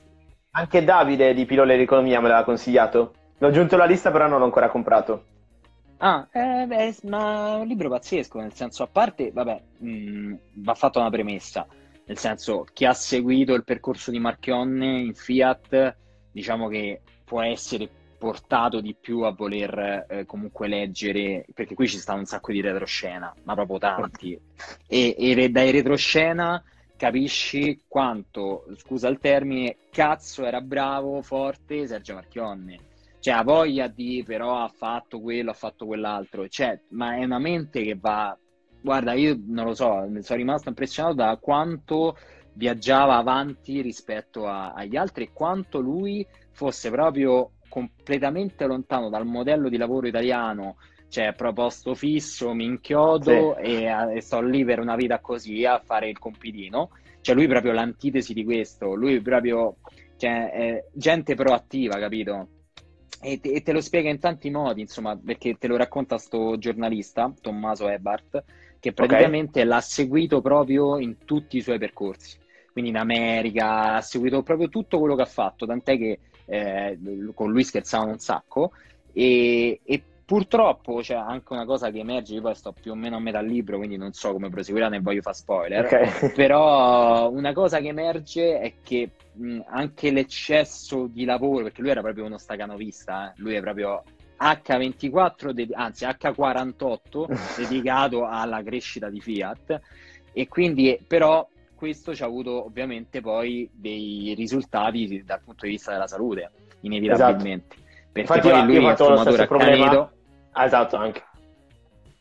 Anche, anche. quello purtroppo l'ha portato poi ad, ad, avere dei problemi, insomma. Però ecco, sì, cioè, sì. comunque dal punto di vista, cioè per chi eh, vuole fare anche una carriera in corporate, ecco, banalmente, eh, cioè proprio il suo approccio, il suo mindset eh, manageriale, cioè lui è proprio un manager con le, le contropalle, cioè mm, pazzesco, guarda, veramente poi tra l'altro non credo neanche costi più di tanto, cioè io non, pare 15 Vabbè, euro ma, pagato. Esatto, massimo costerà 20, cioè nel senso i libri in media costano così, cioè nel senso più di 20 è raro, sì, o sono dei manuali. Anche perché stai comprando eh, un libro, ma stai comprando... management a 70 euro. eh, però è anche un mattone, cioè nel senso, eh, sì, quanto sì, ci metti a finire un anno? tra l'altro, ad esempio, io ho The Laws of Human Network di Robert Greene, che tra l'altro non hanno mai tradotto in italiano, che è lo stesso che ha fatto Il potere italiano, oppure Le 48 leggi del potere, una roba del genere, forse si chiama. Mm, Vabbè, comunque, io ce l'ho qua da uh, troppo tempo e non sto riuscendo più ad andare avanti perché è un mattone, è tipo enorme in inglese. Esatto, quindi ci sto mettendo un secolo ed è tipo da un mese che non lo leggo perché... Però è bellissimo, cioè nel senso parla di tutta la um, psicologia umana vista attraverso sempre un sacco di esempi. Cioè magari ti rac- c'è sempre un capitolo e la prima parte ti racconta la storia, non so, di Roosevelt o di un altro personaggio comunque magari non famosissimo, ma comunque con una storia interessante, e poi ti fa l'analisi della sua psicologia. Cioè, una bomba. Però stranamente in italiano non c'è. Infatti, ah, do, il problema di questi libri in inglese, guarda, io pure stavo leggendo, cioè, ho iniziato questo, che secondo me è un super libro, si chiama The Distracted Mind, ok? che praticamente parla proprio di tutto quel discorso che ti dicevo del, di quanto ci distraggono i social e di quanto la distrazione poi faccia male al cervello in realtà. Però il problema è che usa dei termini talmente tecnici che comunque devi stare condizionato, cioè per quanto puoi esatto. sapere l'inglese, cioè, ci devi avere un dizionario vicino o comunque sì, sì. Translate. Esatto. E quindi lì diventa, cioè, non diventa più, a me la, la, lettura per me è piacevole, cioè è un momento in cui mi metto, capito, con la mia luce un po' soffusa, magari con la sigaretta, mi metto lì comodo, rilassato e mi sto un'ora là davanti super focus così è impossibile. Se devo aprire il telefono, nel momento in cui sto leggendo le mani distratte del telefono, prendo il telefono per tradurre, cioè ho fallito, cioè, ho fallito miseramente. Quindi sto avendo difficoltà. Però in generale, cioè magari sui libri, ecco, sulle biografie, ho letto quella di Steve Jobs in inglese e ci sta molto di più, cioè nel senso la lettura è... Mm? Quella di Isaacson? Sì. Isaac. Ok. E, ma diverso tempo, cioè ho passato un po' di tempo, però ecco quella, cioè nel senso è una lettura che ti puoi fare anche senza dover per forza usare un traduttore, cioè magari sì, qualche parola te la segni, però... Ma se te la perdi non è un problema, cioè nel senso metti che c'era quella, doma- quella parola difficile che non sai, amen, cioè nel senso Certo, basta che arriva al concetto, certo, sì, sì, sì, sì, sì, sì. questo senza Ad esempio ho letto Snowball, che è la biografia di Warren Buffett, che è l'unica biografia ufficiale che c'è, che non l'ha scritta lui, ma l'ha scritta una giornalista, e... ed è un mattone ancora più grosso di quello che ho fatto vedere prima, tutto in inglese, perché non è italiano. Però lì, tipo, ad esempio, magari su due righe non capivo una parola, amen, non stavo a cercarla, perché tanto magari era quell'aggettivo che non era così fondamentale per capire la storia quindi lasciavo stare. Magari no. se invece era importante, faceva capire, lo cercavo. Ma infatti secondo me questo è importante da dire pure perché magari tanti ragazzi si fanno spaventare dalla lettura in inglese, no? Dico, ah no, vabbè, non sono capace, no?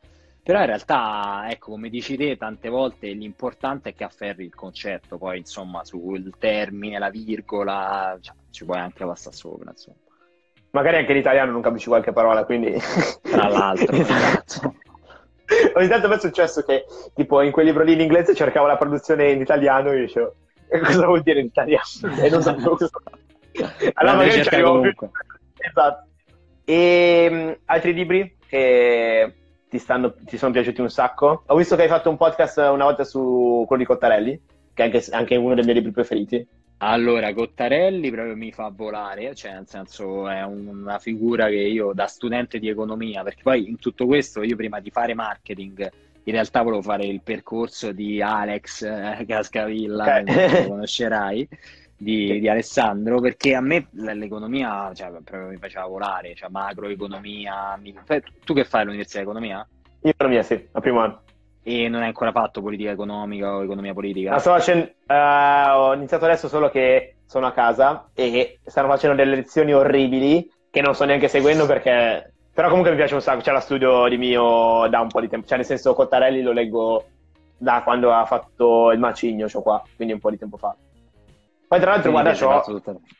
Esatto, cioè, mi sono fatti tutti, adesso ho la... questo qua che hanno fatto, che tra l'altro ti consiglio, che c'è il PDF gratuito, se dopo te lo mando, sul sito della Cattolica, perché io in Cattolica, e lui è eh, capo dell'osservatorio eh, sì, sì, sì, sì, sì, sì, sì, Quindi ogni tanto fa questi eventi, e hanno fatto questa edizione speciale, eh, dove hanno raccolto i due anni dei loro lavori all'interno dell'osservatorio, e in pratica è la loro raccolta, e ho l'autografo. Bello, bello. Bellissimo, Ce l'ho anche qua, addirittura due, adesso mi, fa, mi firmo un... non so se si vede. Sì. Beh, e... No, io lo devo per forza incontrare, cioè per forza, perché lo stimo troppo. Lo stimo troppo perché... Sai cosa? È che a differenza di altri economisti italiani, cioè è veramente uno di quelli che si è sempre speso per dimostrare che si possono fare delle cose per l'Italia, che l'Italia può migliorare, che l'Italia può ripartire, ha sempre dato suggerimenti super pragmatici. Cioè lui è uno pratico, non è uno che perde tempo esatto. a raccontare la teoria di quello e di quello, no, Allora, l'Italia soprattutto sette problemi. È apartitico. È apartitico, che è la cosa fondamentale. Perché se tu vedi tipo Boldrin è bravo, però io dopo un po' non lo sopporto più. Cioè, nel senso, io tipo quando ascolto quelli che faceva con Rick Dufer, che è sempre Dedicogito, che è il podcast loro, mm-hmm. e ogni tanto, tipo una volta a settimana, fa un episodio con Boldrin. Ogni tanto Boldrin non lo sopporto più, cioè nel senso, lui quello che dice legge, tu non puoi andare a contrastarlo, tu devi assolutamente dire quello che dice lui. Se tu inizi a contrastarlo, anche se dici quello giusto, cioè controbatti con delle buone, eh, non viene la parola, comunque con delle buone risposte, lui rimane convinto della sua idea e continua a rimanere convinto così. Eh, che poi c'è cioè, proprio, nel senso, se ti vai a leggere i libri di macroeconomia, ogni teoria finisce con proprio che ti lascia l'apertura al fatto che non, non sia eh, universale o assoluta, sì. anzi, cioè non c'è proprio poche cose, forse la curva di Philips, queste cose qua sono riuscite nel tempo comunque a rimanere, diciamo, un concetto abbastanza con una probabilità alta, però il resto eh, sono tutte teorie, quindi rimangono teorie appunto. Però è super interessante e poi io ho fatto la triennale alla Sapienza, dove comunque in Sapienza si respira proprio tanto l'area di economia, perché comunque c'è stato Mario Draghi, cioè c'è stati insomma nomi, eh, noi avevamo, io, il, il mio professore di statistica dell'epoca attualmente è il presidente dell'Istat. Quindi insomma avevi delle figure, ti rapportavi con dei docenti dal punto di vista di economia e statistica che c'erano dei mostri sacri, cioè pure Paduan eh, insegnava politica okay. monetaria quando andavo io, quindi cioè, con questi nomi tu dici cazzo, cioè nel senso ti ispirano un botto, quindi io volevo fare esatto. quel, quel, percorso lì, assolutamente era, era, la mia scelta, però poi vabbè, no, ho cambiato un corso d'opera, e, pure perché purtroppo la strada dell'economista in Italia non è facilissima, comunque di fare per forza il PhD. PhD in Italia è veramente faticoso perché tra trovare il, l'assegno di ricerca, passare il concorso, poi comunque sei sempre un precario fino a x mila anni, perché prima di diventare sì. un ordinario passa una vita. Quindi, infatti, la maggior parte dei grandi economisti hanno un PhD magari alla London Business School oppure in America, no? come Cottarelli del esatto. resto. Esatto. Però fare quel percorso è di proprio un percorso di vita che io non vedevo in linea con. Se poi in Italia, o a parte il caso di Cottarelli che è rarissimo, ah, vai a fare il politico alla fine, cioè quella è la fine che fai, cioè nel senso vai in politica in qualche modo. Sì, sì, magari sei un consulente, un commissario, un esterno, oppure fai proprio politica, nel senso Anche perché devi campare in qualche modo, cioè nel senso, se no facendo teoria econom- di economista o vinci un Nobel o è molto raro che o fai professore, se no... Sì, oppure ci stanno i vari istituti, il Fondo Monetario Internazionale, l'Istat, cioè queste, vai sì, in queste, sì. queste, cose qui. Cariche istituzionali però ecco non è un percorso assolutamente facile insomma poi dipende pure anche da, dalla famiglia da, da, cui vieni perché magari oh, sei ricco per dire ti puoi permettere un, un percorso in cui puoi fare puoi monetizzare tra x anni per dire allora sì, là sì. ci sta però se non lo sei o comunque sei una famiglia media diciamo che prima o poi dovrai comunque arrivare a uno stipendio e diciamo che con l'economia o fai un percorso di più di Alex che lui comunque ha fatto tutto il discorso social quindi è diventato anche forte su quel punto di vista. Fatto una serie di cose. Alex si è mosso benissimo, però quanti Alex ci sono? È lo stesso discorso di Malloru. Cioè, quanti ce ne stanno? Uno, cioè, e quindi quell'uno chiaramente. E poi, tra l'altro, credo tra i giovani ragazzi, cioè diciamo target 25-30, secondo me è veramente l'unico che ne parla sui social. Io almeno non ne conosco altri, poi magari tu... Per il pilone di economia, lui parla di economia, però vista più dal punto di vista, secondo me, azienda. Mm, no, no ti, ti, dico proprio macroeconomia. No, no non, lo, non, lo, conosco. Però io ti parlo proprio di, capito, di macro, c'è cioè uno che mi parla di PIL, di, di tassi, di politica fiscale, monetaria, espansiva. Non c'è sta, cioè, non, io almeno non lo so, eh, poi magari è ignoranza Ad mia. pochissimo c'è l'osservatorio con i Cottarelli che ha iniziato a fare anche divulgazione su Instagram che era sì, ora, sì, perché hanno un potenziale enorme, cioè nel senso hanno la fonte di conoscenza di fianco a loro, basta che attribuiscono. Tra l'altro, appunto, Alessandro non ha iniziato mica a lavorare con loro. Sì, sì, sì, sì, sì, sì. lavora come junior economist lì. E... Però da, da so che... Cioè da Roma, come? mi sa. A Roma. Cioè da... Sì, sì, da Roma, da Roma. Sì, sì, non a Milano, da Roma. Perché, tipo, da quello che ho capito nella presentazione, a Milano c'è Cottarelli e a Roma c'è Galli, che se non sbaglio si chiama sì, Galli. Sì, sì, sì, sì, sì, c'è l'altro economista, che comunque esatto. anche lui magari è meno, è meno conosciuto è meno rispetto a Cottarelli.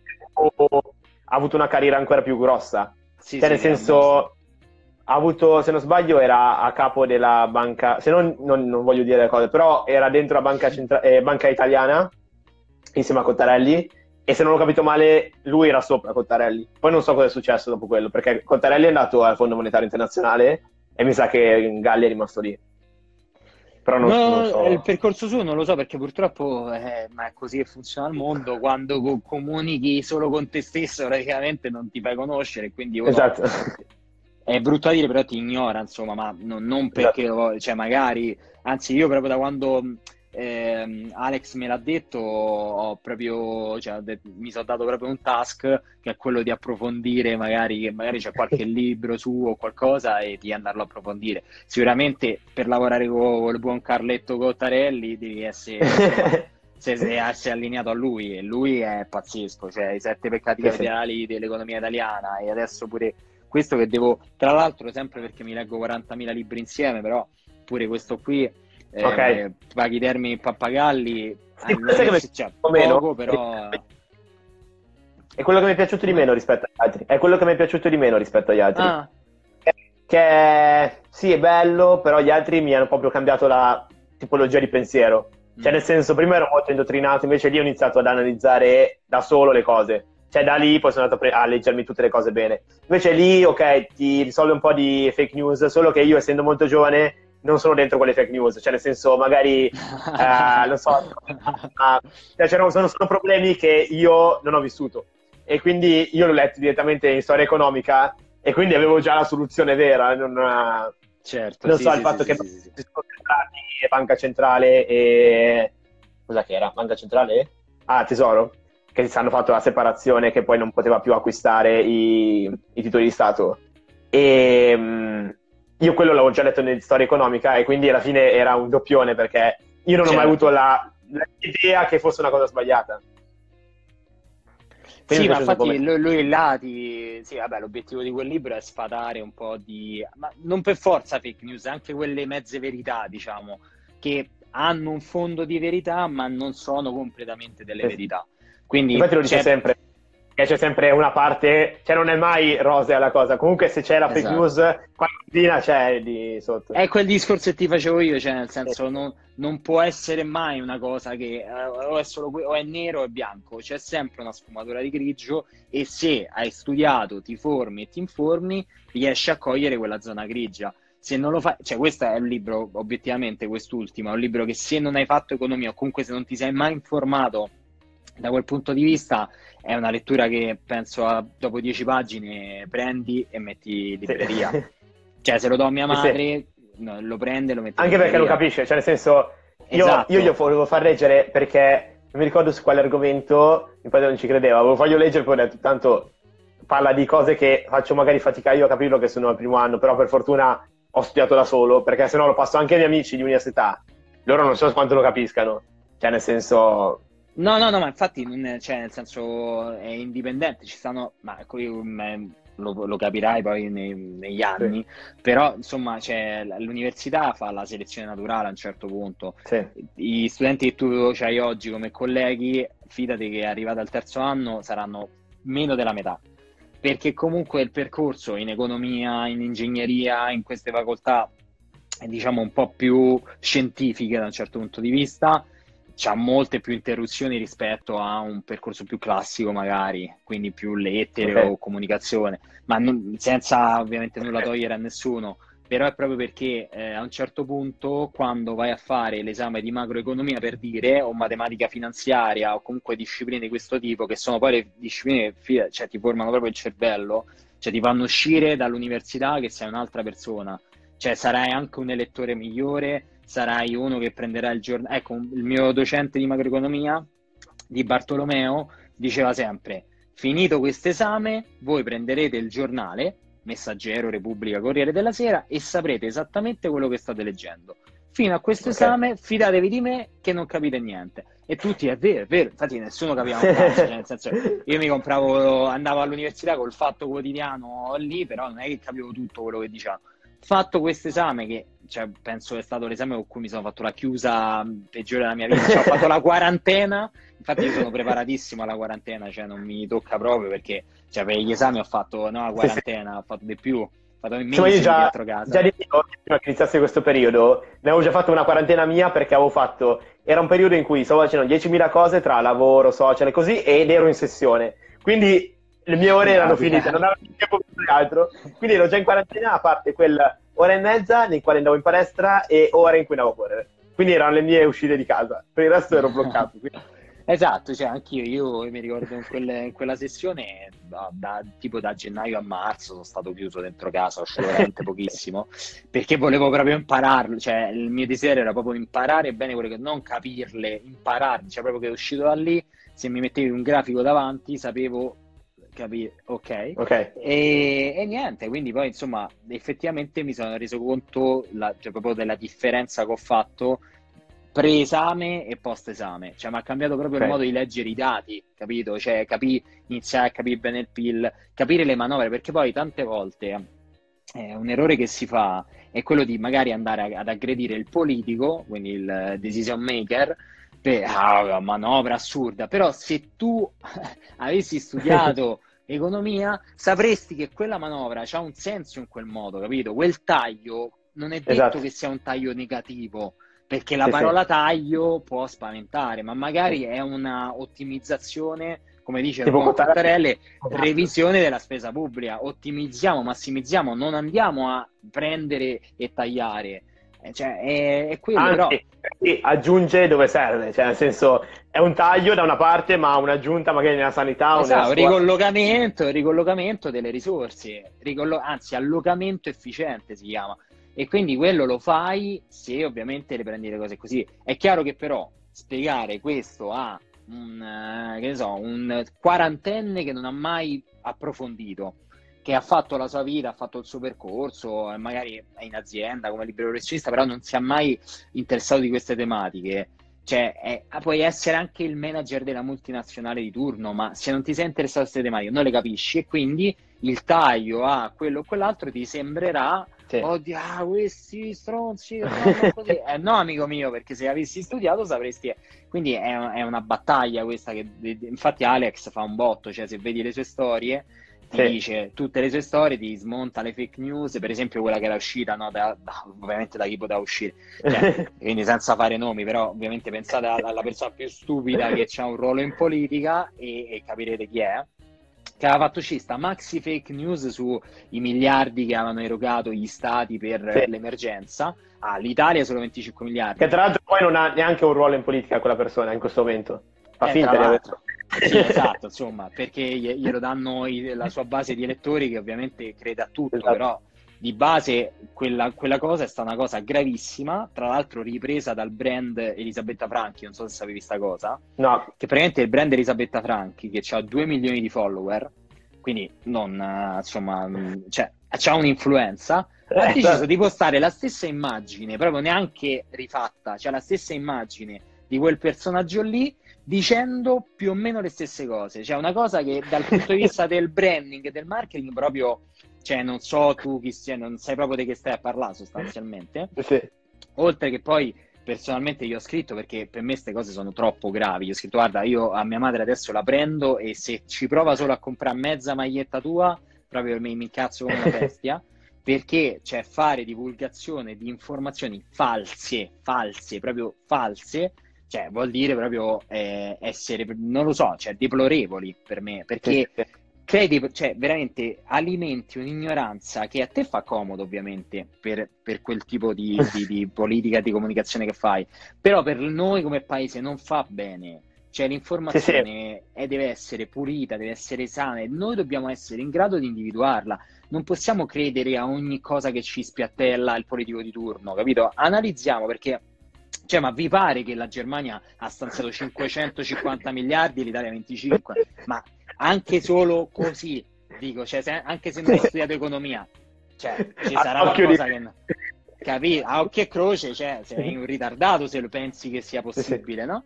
Quindi magari dici, ok, aspetta, no, c'è qualcosa che non va, allora che cosa fai? Ti inizia a cercare Cottarelli, Galli, Di Bartolomeo, e Padoan, cioè economisti che parlano, vai sulla voce.info, mi pare si chiama, sì, la voce.info, o comunque mh, fonti, diciamo, eh, dove scrivono gli economisti, e ti vai lì e là ci sarà la spiegazione magari non a parole semplici, però una spiegazione che poi Cottarelli l'ha data semplicissima. Lui sta, poi lui è bravo. La, la, cosa migliore di Cottarelli è che riesce a spiegarti abbastanza facilmente un argomento. Comunque ci avevamo fatto anche una domanda. Eh, secondo te, cioè per terra, secondo te le banche centrali dovrebbero essere pubbliche o private? Ma guarda, io non mi esprimo perché non sono un economista. Cioè, secondo me, eh, bisogna... ecco, questo è un altro errore che si fa in Italia cioè, diamo a Cesare quel che è di Cesare. Io, per quanto ho studiato economia, però nella vita poi non faccio l'economista, quindi ti potrei dare un'opinione mia che è influenzata non da lavoro, ok? Ma da studi fatti ormai due sì. anni fa. Quindi non ci avrebbe senso. Ho una mia idea, quella sicuramente, però è l'idea di un cittadino qualsiasi. Quindi se vuoi fare questa domanda, vai sul profilo di Ale l'economista e gliela fai direttamente a lui che lui lavorando, facendo lo junior economist, oppure addirittura proprio all'osservatorio scrivi direttamente ah, lì, magari c'è qualcuno che ti risponde. Ma oggi c'era con, non so se conosci Emi di Innovatori del Futuro, ho già visto da no. qualche parte. Ok, lui stava intervistando Cottarelli, non so se alle 7 o ah, alle 9. Sì, sì, sì, sì, no, no, no, scusa, mi ha detto una cavolata. Sì, sì, ho capito chi è. Sì, sì, sì. Tanto infatti sì, io sì. ho detto, sono un, bel, un suo fanboy di, di salutarlo. Io pure, ho detto Alessandro, ma ci lavori insieme, ma fammelo fa una cioè fammi fare un video messaggio. Cioè guarda, io esatto. veramente sono super fan, alt- eh, sono pure super fan di Ignazio Marino, che è un'altra figura, secondo me, che è stata a Roma bistrattata, trattato veramente come un criminale, quando ti giuro che dal punto di vista dell'amministrazione cioè è encomiabile. Lui è un'altra di quelle persone che parla solo se deve parlare, cioè non parla a sproposito, non dice la sua tanto per dire, non è partitico per niente. Cioè, nonostante appartenesse, diciamo, al Partito Democratico, però in realtà era completamente dissociato, cioè quello che faceva lo faceva per Roma. Io infatti sono andato alla sua presentazione libro in mano, autografo, foto, perché per me lui era un grandissimo, però tipo amici miei, eh, vaffanculo, eh, Ignazio Marino, invece, è, è invece tipo... De Fedez Ignazio Marino? È tipo la Fornero, la Fornero è odiata da, penso, 9 decimi dell'Italia, nonostante ha fatto una cosa che si doveva fare, cioè nel senso non si poteva dire niente, cioè è una persona che si è presa sulle sue spalle una responsabilità enorme, enorme esatto. che è quella di metterci il suo cognome su una cosa impopolare, diciamo, da un certo Molto punto popolare. di vista. ok, però l'impopolarità poi è pure quella, è, è, soggettiva da un certo punto di vista, perché per l'economia non è impopolare quella cosa, capito? Per no, l'economia no, è, il problema è che gli economisti. Quelli che capiscono l'economia in Italia sono molto pochi, quindi è odiata veramente, cioè nel senso io la rispetto tantissimo perché so l'importanza di quello che ha fatto, però uh, se tu vai a vedere in giro e chiedi cos'è la Fornero è quella che mi fa andare a lavoro per più tempo alla fine. Eh, se... anche, anche, mh, mm, anche, Monti, cioè Monti, sì.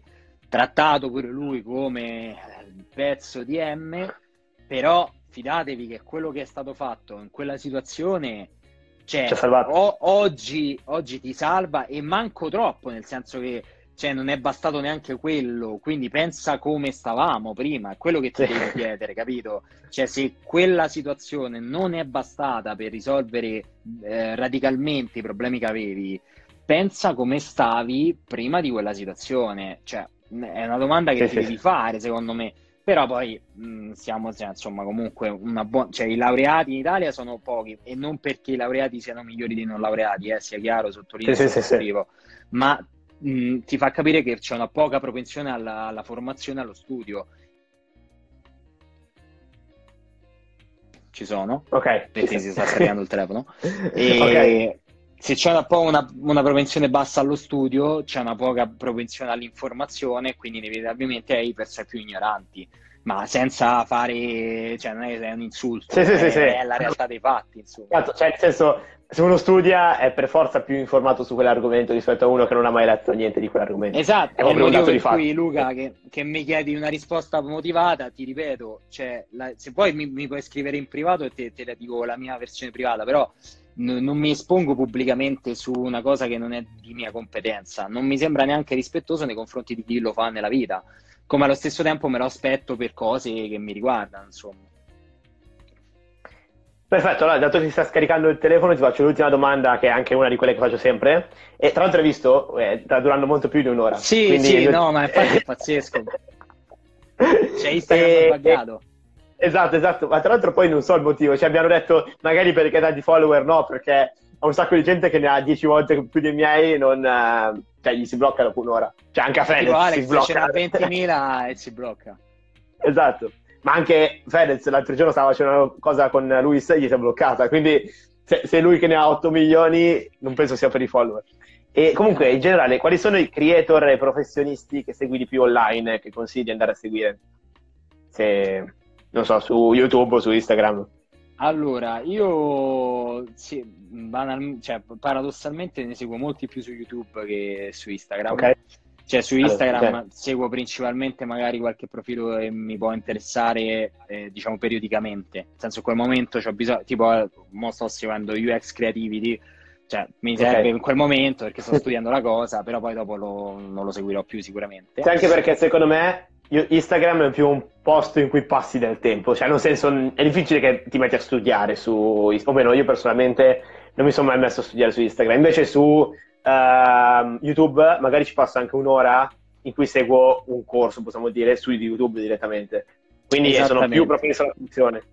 Infatti c'è un mio ex collega che ha detto una frase che io ricondivido sempre, che Instagram è un social sveltina. Sì. cioè, che fa ridere, però è vero, è un to- È vero, è vero, è vero. Mordi e fuggi, insomma, non è un, una roba dove ti formi, insomma, fondamentalmente. Quindi deve essere tutto molto smart. YouTube invece è più una moglie, ti rimani insieme. YouTube proprio, io lo, cioè, da, cioè, non lo so, da quando è uscito che non ho mai smesso di, di, di seguire tutti poi, perché per me sono visto tutti, di viaggio, esatto. Wirush, Cane Secco, da esatto. quando è iniziato tutto poi, il filo. Poi io ho cambiato un sacco di persone che seguo, cioè uso sempre YouTube, ma hai cambiato radicalmente gli account che sto seguendo. Cioè, nel senso, quelli che seguo adesso, magari 5 anni fa non ce n'era neanche uno di questi che stavo seguendo, invece quelli che seguivo 5 anni fa adesso non ne seguo neanche più uno. Esatto, Poi, è vero, è verissimo. Ah, io avevo 14 anni e seguivo quelli che se- giocavano alla Play e basta. Quindi, eh, che poi adesso i gameplay non vanno più, per esempio. Cioè, io non esatto, io non, no, esatto, più che altro sai cosa? Secondo me siamo fuori target. Io, io mi sto facendo questa idea. Perché comunque vanno, non è possibile che non vanno più. Però secondo me è perché siamo fuori target e quindi non li vediamo più. Può darsi, può darsi. Ah, no, guarda, forse su FIFA ancora li, li perché io, mm, cioè, nel senso, mi faccio sempre un ciclo di tipo tre mesi di FIFA, poi lo butto, lo vendo perché mi fanno impazzire. io ho venduto la Play perché se no giocavo FIFA, quindi ho dovuto vendere la Play. sì, sì, perché poi ti prende in una maniera pietosa, però cioè, mm, il gioco penso che crea più dipendenza di tutti. E... Solo se ti piace il calcio, perché sennò, eh, se non ti piace ah, il calcio... Sì, se non ti piace il calcio, ovviamente, ovviamente. Anche... Certo Secondo me devi avere anche un'impostazione per giocare a play, perché io ho un sacco di miei amici che gio- gli piace il calcio, ma non hanno la mentalità da play, quindi da online e giocare a Ultimate Team, tutto quello che c'era. Che sì, sì è vero, è vero. Infatti il problema è l'Ultimate Team, poi, perché non è manco il gioco di per sì, sé, sì. è quella modalità che è una droga incredibile, cioè... Non, sì. io, oltre mi fa spendere il quadruplo del gioco, perché io sono con quello... no, io per fortuna avevo deciso che perché una volta avevo speso, poi ho detto basta, non, non spendo più un euro perché sennò già ci passo le ore, almeno non spreco anche soldi oltre al tempo. giusto, giusta osservazione. Comunque, guarda, io su YouTube seguo un sacco, diciamo, il filone tech. Mi interessa soprattutto okay. di quello. Diciamo, ovviamente ci sta pure chi fa tutorial e roba così, però tendenzialmente quello che quando mi metto a letto seguo è roba tech. Quindi seguo sicuramente Galeazzi, okay. che mi piace un sacco e che veramente trovo l'influencer numero uno per, per il tech, senza ombra di dubbio. Poi c'è, ehm, oddio, come si chiama? Non mi sfugge, il ragazzo di Milano, eh, Geek, sì, lo sai chi è sicuramente. E io non seguo tanto tech, in realtà.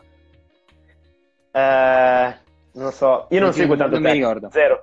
Ok. Ah, io zero? Ti, ti, zero, perché eh, non mi sono mai appassionato all'aspetto tecnico. Cioè, ad esempio, io adesso ho comprato la mia prima telecamera per fare video e ho, mi sono affidato ciecamente ai video che ho trovato su YouTube a caso perché non so assolutamente niente. Ho comprato tutto, ring light, microfono e fotocamera, andando su YouTube cercando migliore fotocamera per fare video su YouTube e poi fotocamera, tutto quello che serviva.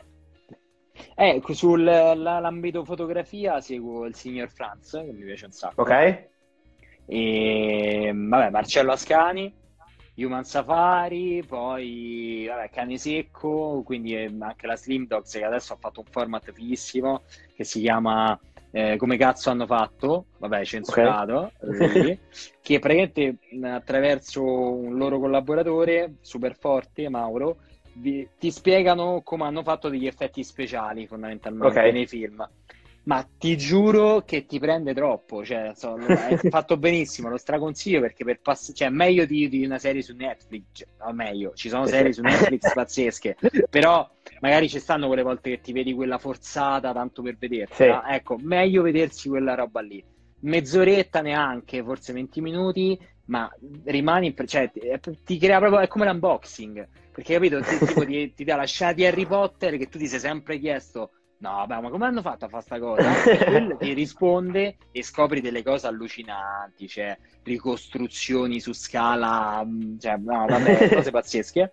Lo straconsiglio. Poi ce ne avrei altre faceva... di cui non mi vengono in mente, insomma. Eh. Faceva una cosa simile a Peter McKinnon, però quello più sull'editing. Cioè lui andava a farti vedere il suo magari cortometraggio e poi ti faceva vedere tutti gli effetti che ha usato lui per editarlo e tutte queste cose qua. Ah ok, loro invece lo fanno su tutte le pellicole, quindi okay. diciamo cercano dei titoli. Sì, è che è più figo. Ancora perché, più perché, perché li conosci già visto nel... eh, Esatto. E sono sicuro poi tra l'altro che ti sei già chiesto le domande che si, si sono chiesti loro. Quindi è una bomba. Sì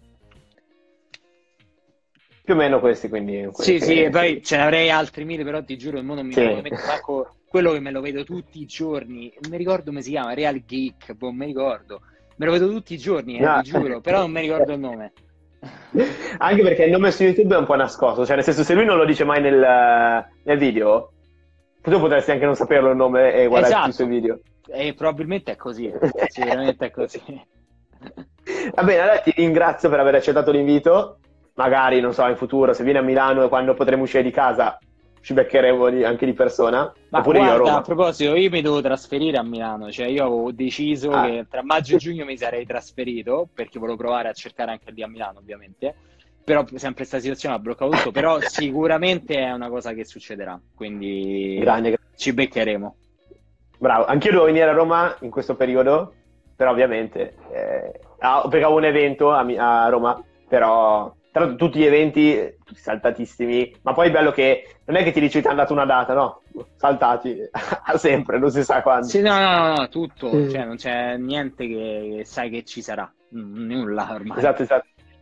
La Digital Week l'hanno spostata a fine maggio, perché io devo parlare a un evento, l'hanno, finita, l'hanno spostata però non, non, sono per niente sicuro che si farà, anche perché io tipo a fine maggio, tipo il 28 devo andare a Stoccolma, però dubito moltissimo che si potrà no, andare. No, no, ma cioè, nel senso, pure se si dovesse risolvere la situazione a fine aprile, cioè non è che noi possiamo pensare che il giorno dopo, ah ragazzi, a bottiglie, baciamoci, facciamo, cioè non sarà mai. Esatto, esatto. Quindi. Ma poi tra l'altro non ci faranno uscire, cioè nel senso, figurati se a Stoccolma fanno arrivare un aereo di italiani in cui... Sì, no, no, no. Ma come, figurati se fanno fare un evento di aggregazione con magari migliaia di persone, ma sì, non sì. esiste. Ma non avrebbe neanche senso, cioè sarebbe una cosa stupidissima.